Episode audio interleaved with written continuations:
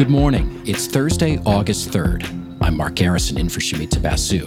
This is Apple News Today. On today's show, a death sentence for the Pittsburgh synagogue shooter, why people are pretty hopeful about the U.S. economy, and the 18 year old World Cup player who beat cancer.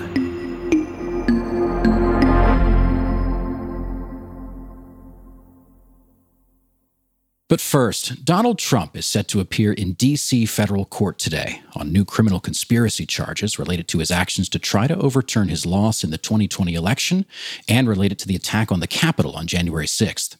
We talked about the basics of the charges yesterday. Today, we're highlighting a few angles to understand on this complicated story.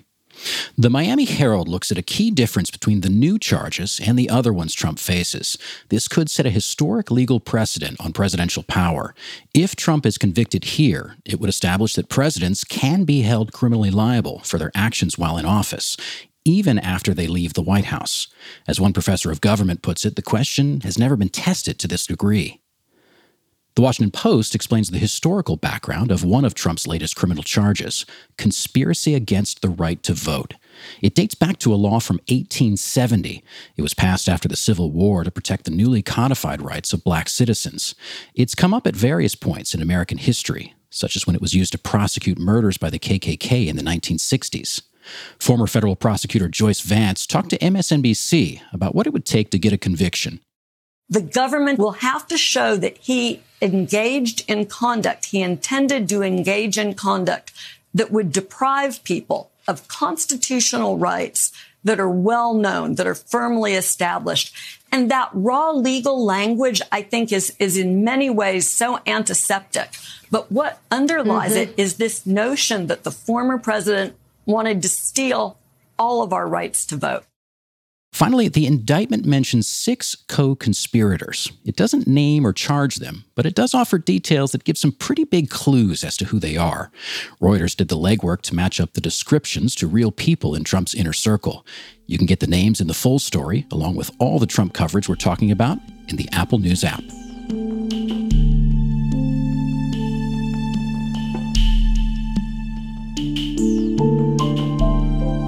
Let's take a quick look at some major stories in the news.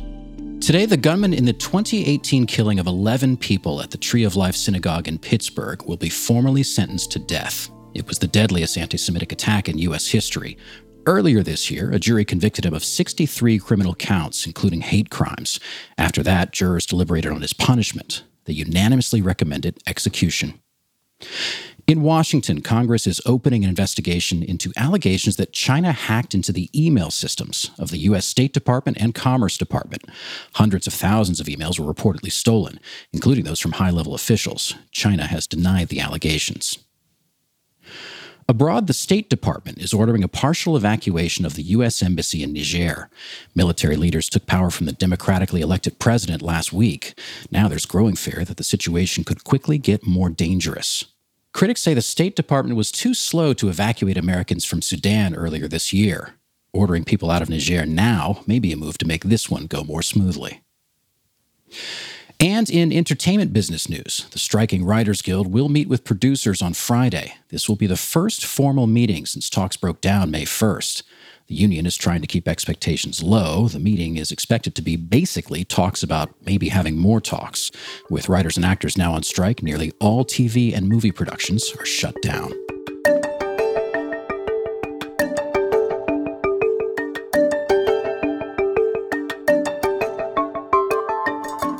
Today is a good moment to take a look at the health of the U.S. economy. We're in the heart of corporate earnings season, and the big jobs report is out tomorrow. Generally, things are looking pretty good, but there are still a lot of question marks coming out of the pandemic and potential risk ahead. Economists and business leaders don't agree on what the future holds, they never do. So let's take a look at why some people have an optimistic view and what the pessimists are worried about. First, the good stuff. Inflation is cooling down steadily, unemployment is low. A lot of economists didn't think those two things could both happen. Using past data and models, they argued that the Fed needed to take a tough stance to fight off inflation, one that could have put millions of people out of work. But past data didn't help as much here, in large part because the lockdown economy was unlike anything in American history. It wasn't just a cyclical recession, the entire economy was essentially put in a medically induced coma. So the Fed raised rates fairly cautiously as the pandemic eased. Companies kept hiring. Inflation slowly came down. Another positive trend it looks like the U.S. economy has shaken off some of the worst problems from the pandemic. People are working and looking for jobs at healthy rates. Supply chain issues are mostly over. And we've seen strong comebacks for industries that were practically shut down airlines, restaurants, hotels. But the global economy is still pretty messy, which brings us to the pessimistic outlook. Because no matter how much the US might have its act together, its economic fate is closely connected to the rest of the world. Inflation is extremely high in a lot of places, including other wealthy countries like the UK, and it's even higher in the developing world, which is driving instability. Then there's the war in Ukraine and growing tension between the US and China, which means changes in trade, energy prices, security, any of those could blow up the Fed's careful plans for a so called soft landing. And just this week, the ratings agency Fitch downgraded the U.S. government's credit. A lot of experts think that move's a bit harsh, but with periodic fights over the debt ceiling, there is real concern that political gridlock may make it harder for America to solve future economic problems. Right now in Wall Street, optimism is in fashion. New survey data shows leading economists are lowering their odds that the U.S. will enter a recession. Now, those odds are definitely not zero, so let's see what tomorrow's jobs numbers add to the picture.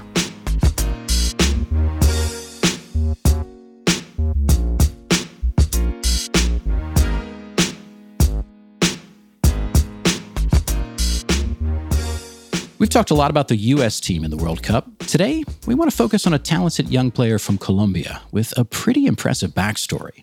Linda Caicedo is just 18. She helped her team upset Germany with this goal. Had it. Here's Caicedo. Oh. Sneaks free. Caicedo! When she was 15, Caicedo was diagnosed with ovarian cancer. She quietly underwent surgery and treatment, and she was quickly back on the field once she was declared cancer free.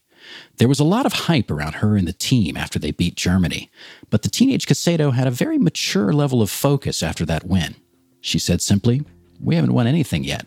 The World Cup is ongoing. We've got full coverage of the World Cup in the Apple News app, and if you're already listening in the News app right now, stick around.